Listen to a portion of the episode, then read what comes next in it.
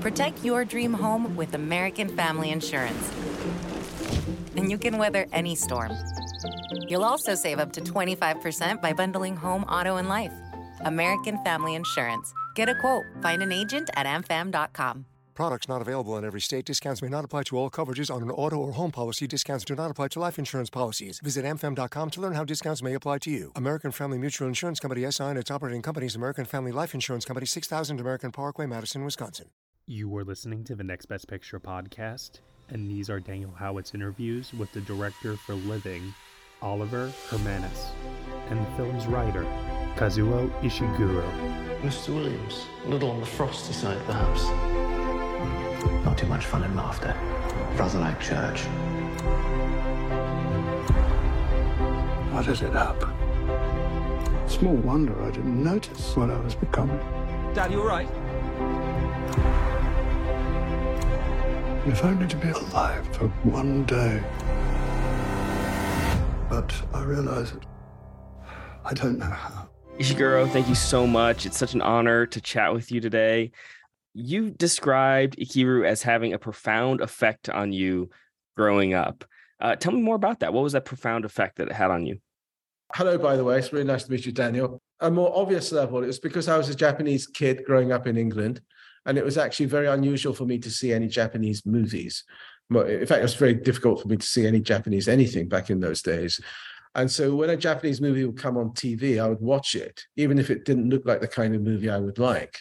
And on the surface, Ikiru wasn't the kind of movie you know I, thought I would like when I was 10 years old, 11 years old. Uh, but I, I, I watched it and it had an enormous impact on me. And as I was growing up, all the way through my growing up and went through my student years, it's a movie that I watched whenever I could. You know, if it was, it was shown on TV, and when I was older, I could go to art house cinemas. I would seek it out and and I would watch it. And I think part of the reason was that uh, from the age of 11 till I was 18, every day I used to travel to school by train.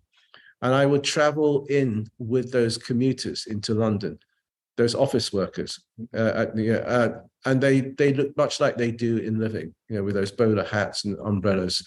And I, I would overhear their conversations, you know. Um, uh, I, was, I would have to squeeze into the carriages with them.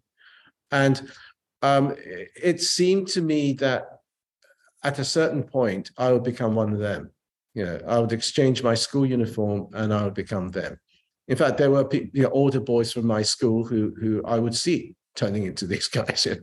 And so I think partly because of that, I think watching a movie, all right, it's a Japanese movie about bureaucrats and officers, but I, I kind of thought, all right, this is maybe this is what my adult life is going to be like. You know, I might not work for a local authority, but you know, it might be for a bank or something, but it's going to be something like this. That's what people did when I was growing up. And um, I, I, know, a small part of me thought, wouldn't it be great to be a rock star or something? But I, I thought the chances are, you know, my life is going to be some version of the life you see in Ikiru. And there was something really inspirational as well as depressing about that film. You know, because it said, all right, you know, it's going to become stifling. It's going to, you know, grind was going to be terrible but you can it's still possible you can make an effort and and without changing yourself without becoming a rock star and escaping in the confines of what what you've got you can still change your life into something really meaningful and magnificent and heroic and i i thought that was that was a message i wanted to take with myself into take with me into into adulthood into my working life so i think it was always a really important movie for me. And I think in many ways it influenced a lot of the novels I went on to write. Yeah, you you may not have become a rock star, but uh, only a couple steps away. I feel like uh, so done done quite well. Um, you know, in so many ways, corporations have you know skyrocketed, wage gap has increased, and so this idea of being quote unquote just a paper pusher is is more relevant than ever but you you chose to keep the uh, setting as in the 50s. Why did you why did you choose that setting? Well, uh, uh partly, um, well, probably two reasons, but I absolutely agree with you about that point of you know a new kind of relevance of Ikiru. But I thought the I thought seeing these offices, um, that, that, okay, it's, it's something once removed from the kind of home offices that we have, or the kind of way a lot of people work today. But I thought seeing that physically, those kind of piles of papers in these offices and people having to move from you know, one floor to the next and then have to come back to another floor. I thought that was like a physical embodiment, like a, a metaphor that would encapsulate how a lot of us lived and worked although we now do so in a kind of a virtual world a lot of the time i mean it would somehow physically uh, uh, it'll it'll be a, a better picture you know because it's a concrete metaphor for something that kind of exists in a less concrete way these days you know. But i think i agree with you i think that the, the sense of the, the, the difficulty people have of connecting up the work that they do on a daily basis with with real human beings out there you know, uh, trying to understand how their contribution fits into some larger contribution that fits into a, yet larger contribution that does something out there in the world. I mean, th- these things have, uh, are, are, kind of soul destroying in a way. Yeah. And yet, you know, we're, we're made to work hard and, and just, you know, carry on day after day.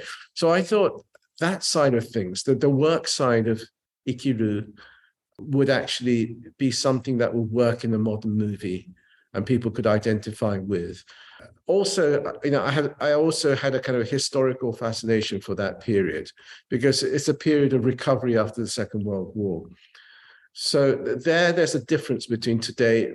There's a huge burden that has been put on the shoulders of just ordinary people to you know who, who've been exhausted by the war. They're bereaved by the war. Um, they're impoverished and and starved by by the war experience, and yet somehow we know uh, we know with the benefit of hindsight that that generation somehow pulled it off. You know that they just made a supreme effort, and and in the case of Britain, created a much better Britain um, with very little money and very little food. And, and you know, Japan also, you know, that they came out from a period of militaristic rule and atomic bombs and you know, inflicting terrible things on their neighbors um, in the Second World War, to becoming this prosperous liberal democracy. And so there, there yeah, heroism collectively was possible. We know that with hindsight, you know. So, so to me, that was quite important as well. That that we're looking at not just people who who who find it oppressive the work is oppressive, but they manage to create, do something worthwhile privately. I think if you look at somebody like Mr. Williams, I mean, you can see that, all right, his is only a small contribution, but it's part of a larger thing that went on to build something that most people think was really worthwhile. Absolutely. I'd love to hear more about where you got started with the adaptation. Obviously, this is adapted from Ikiru, but did you also revisit Tolstoy's The Death of Ivan Ilyich, or did you really want to stay away from that source material? Uh, to be honest, I didn't realize that uh, this Tolstoy story was was in the mix at all. I only I was only alerted to that when I started to read the first reviews of the movie, and I still haven't read that story by Tolstoy. I mean, I'm a big Tolstoy fan. I've read I've read War and Peace, you know, three times, you know, mm. but I've never read that particular story. Mm. Uh, somebody told me that it's not very like either Ikiru or Living. It is about a bureaucrat who's dying, but it doesn't have, have that kind of premise. But but I was kind of encouraged rather than discouraged when I heard that because. It, it, it told me something I already knew, I guess, but it underlined it that Kurosawa himself you know, often adapted from like big sources, you know, that like Shakespeare, you know, he made these two big Shakespeare films, Throne of Blood and Ran. And he, they were very free interpretations. You know, um, he he did he made a, a version of a Dostoevsky novel. He did um, Ed McBain and Maxim Gorky, and and now we learn that you know Ikiru perhaps was inspired by a Tolstoy story. You know, I think I think it underlines the fact that you know, we shouldn't be inhibited about taking material and adapting it and carrying it on, you know, because Kurosawa was doing that himself. Um, Shakespeare was doing it himself. Yeah, it's kind of how storytelling works. Down the years and down the centuries. We have stories and we adapt them and we retell them. I think we've been doing this ever since we were sitting around campfires in, in caves, you know. And the modern version of this, I think, is you know, kind of, uh, uh are things like remakes of movies, adaptations of books into TV series or into movies, um, uh, uh, you know, reimaginings of old stories. Um, know, I think I think I think this is what storytelling is, and you know, so when I heard that, I, I kind of I felt kind of encouraged, you know, because the the more limited view is that oh, you shouldn't. You, you know you shouldn't ch- uh, change a masterpiece in cinema. Yeah. But if you if you take that attitude some of these great movies are just going to die you know they're just going to wither on the branch. And i know already that very few people i come across have watched the kurosawa movie. You know they know that there is such a movie but i mean when you say well when did you last see it? they say well you know, 60 years ago or i've never seen it you know um, and so uh, I, i'm really pleased that we have a new movie. I, i'm really proud of our movie and i also hope people go back to the original kurosawa Judy was boring. Hello. Then Judy discovered ChumbaCasino.com. It's my little escape. Now Judy's the life of the party. Oh, baby, Mama's bringing home the bacon. Whoa, take it easy, Judy. The Chumba life is for everybody. So go to ChumbaCasino.com and play over 100 casino-style games. Join today and play for free for your chance to redeem some serious prizes. ChumbaCasino.com. No purchase necessary. Void where prohibited by law. 18 plus terms and conditions apply. See website for details. Absolutely. Well, thank you so much for your time. I really appreciate the film. Uh, and and I, I agree. I hope more people continue to see Living and to revisit the original as well. Great. Thank you so much. Thank you. Really nice to see you. Do you think we should alert the police, perhaps? What will the police care he's a couple of hours late for work? A couple of hours late for work. Who would ever have thought? This man who until yesterday was living a shell of an existence. And I so very much do not wish to do so.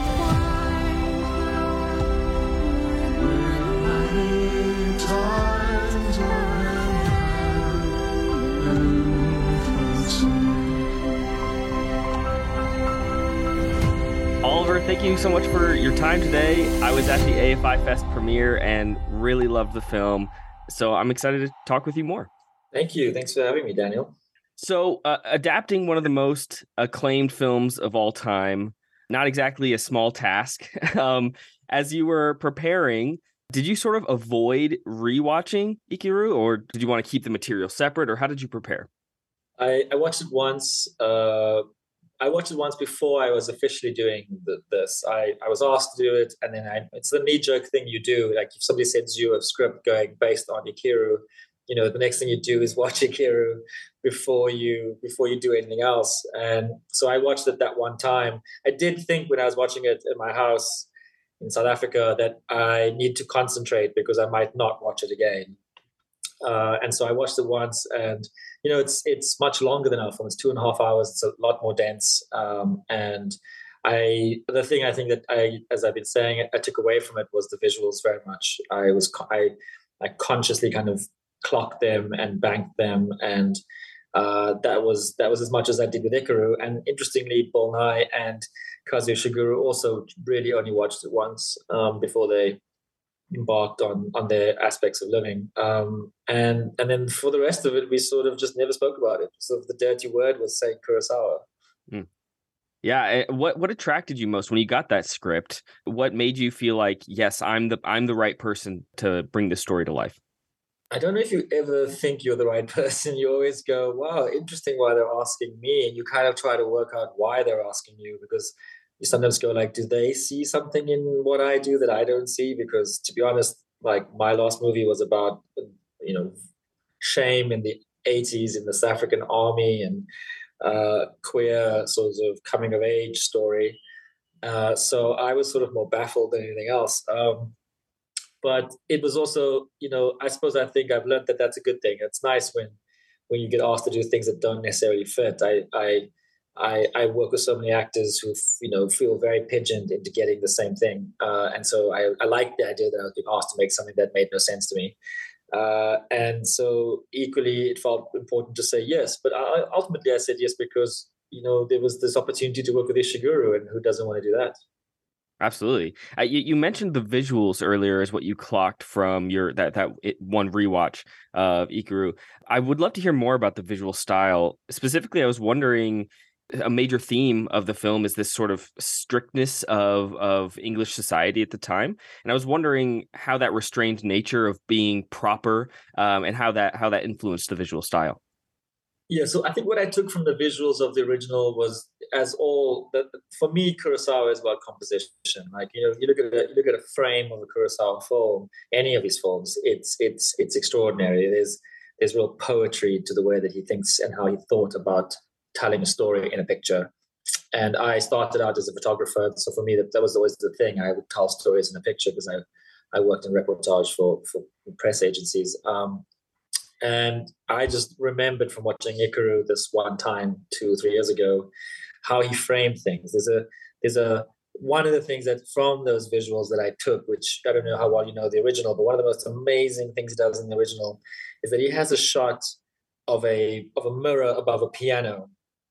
There's a woman dancing in the mirror, and the camera flips up and pulls back, and you realize that you're in this room with the with the piano man, and she's dancing, and that's the scene where he sings the song and so I, I, I was I was not going to completely steal it. I wasn't going to do it exactly the same way, but I did know. Okay, I also want to play with mirrors, and so living is completely overrun with mirrors.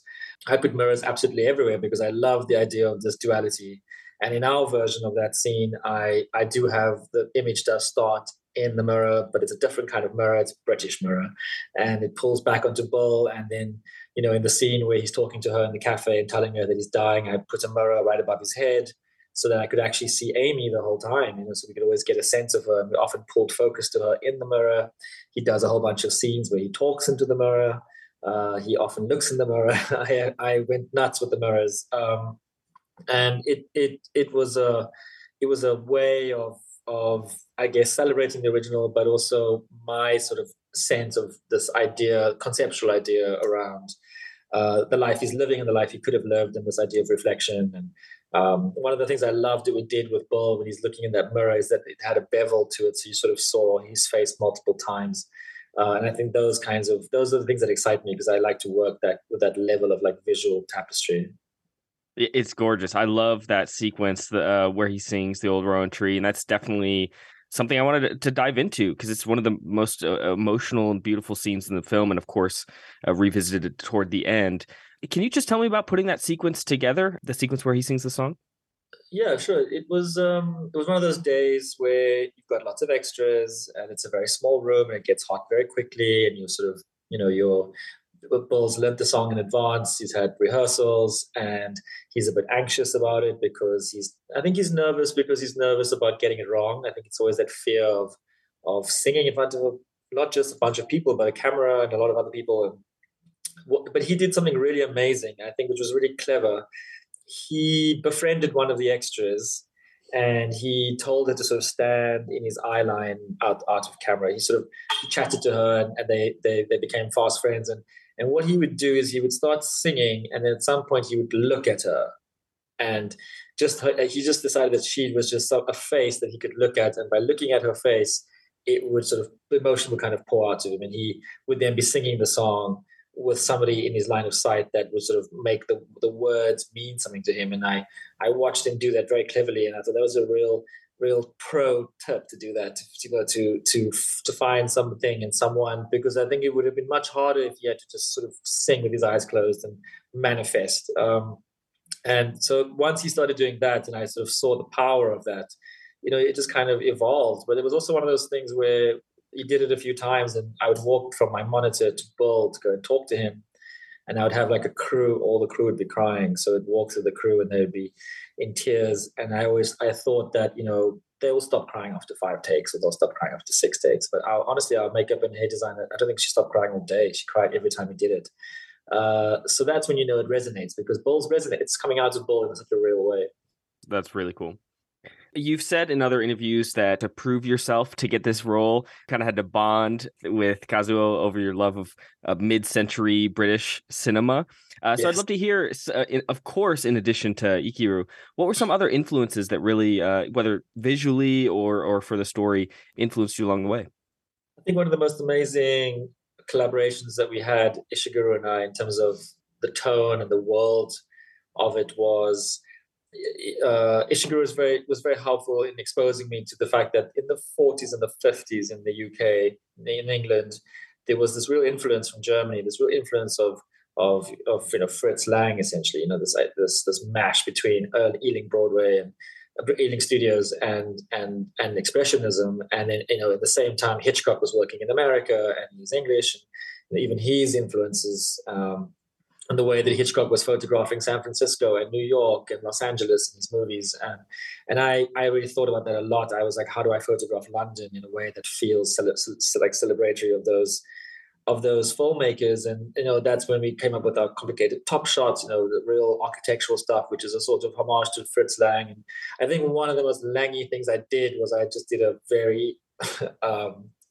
sort of pornographic shot of the wheels of a train. I was like, this is as Fritz Lang as I'll get. I'll just like mount a camera onto the side of a steam engine and just have like the big mechanics. And that felt, it felt right to do that in living. And it's one of those shots where I was standing on the station. I was like, how quickly can we rig the camera to this train? Because, and it's in the film, it wasn't something I thought we would probably put in, but you know, why don't you add the sound and the mechanics of it, it feel, it felt right. And so I think those filmmakers were sort of percolating in my head. And so there were moments where they would come out of me in some interesting way. Well, one last question before I let you go. Obviously, I'm so excited for more audiences to experience living. What's it like watching your films with an audience? Do you feel like you do you feel like you learn something new or see things in a different way when you watch it with an audience? It's very fraught because you're watching it with a very heightened audience. You're either watching it with a test audience for the first time, and you're like you're you're reacting to absolutely everything that they do, whether they scratch their heads or shift their weight or shrug their shoulders. You're like, oh goodness, they're going to give this film a bad score. Uh, or you're watching it at the Venice Film Festival with 5,000 people and you're doing the same thing. You're going, oh goodness, I'm going to walk out of this theater and they're going to be the world's worst reviews of my movie uh, it's very rare that I could ever sit with an audience and just be sort of part of it, like part of this ocean of reaction. I'm generally just skittish, like uh, I'm misreading absolutely everything that people are doing. Uh, so to answer your question, I generally avoid watching my films with an audience. no, I understand. I understand. Awesome. Well, Oliver, again, thank you so much for your time and thank you for the film and best of luck. Thank you so much, Daniel. Hey everyone, thank you so much for listening to Daniel Howitt's interviews with the director for Living, Oliver Hermanus, and the screenwriter Kazuo Ishiguro here on the Next Best Picture podcast. Living is currently playing in limited release from Sony Pictures Classics and is up for your consideration for this year's Academy Awards for Best Actor for Bill Nighy and Best Adapted Screenplay.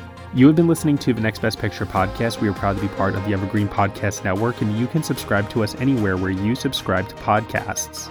Be sure to leave us a review on Apple Podcasts and let us know what you think of the show. We really appreciate your feedback and your support, which you can also lend on over at Patreon. For $1 minimum a month, you'll get some exclusive podcast content from us. Thank you so much for listening, as always, and we shall see you all next time.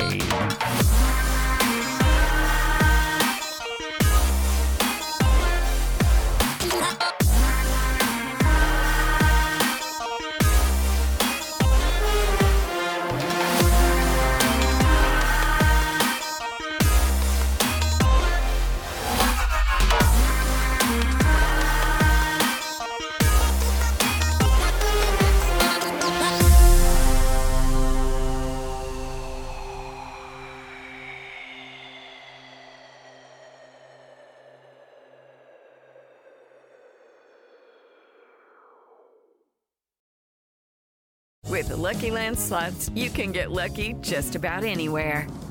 This is your captain speaking. Uh, we've got clear runway and the weather's fine, but we're just going to circle up here a while and uh, get lucky. No, no, nothing like that. It's just these cash prizes add up quick. So I suggest you sit back, keep your tray table upright, and start getting lucky. Play for free at LuckyLandSlots.com. Are you feeling lucky? No purchase necessary. Void where prohibited by law. 18 plus terms and conditions apply. See website for details.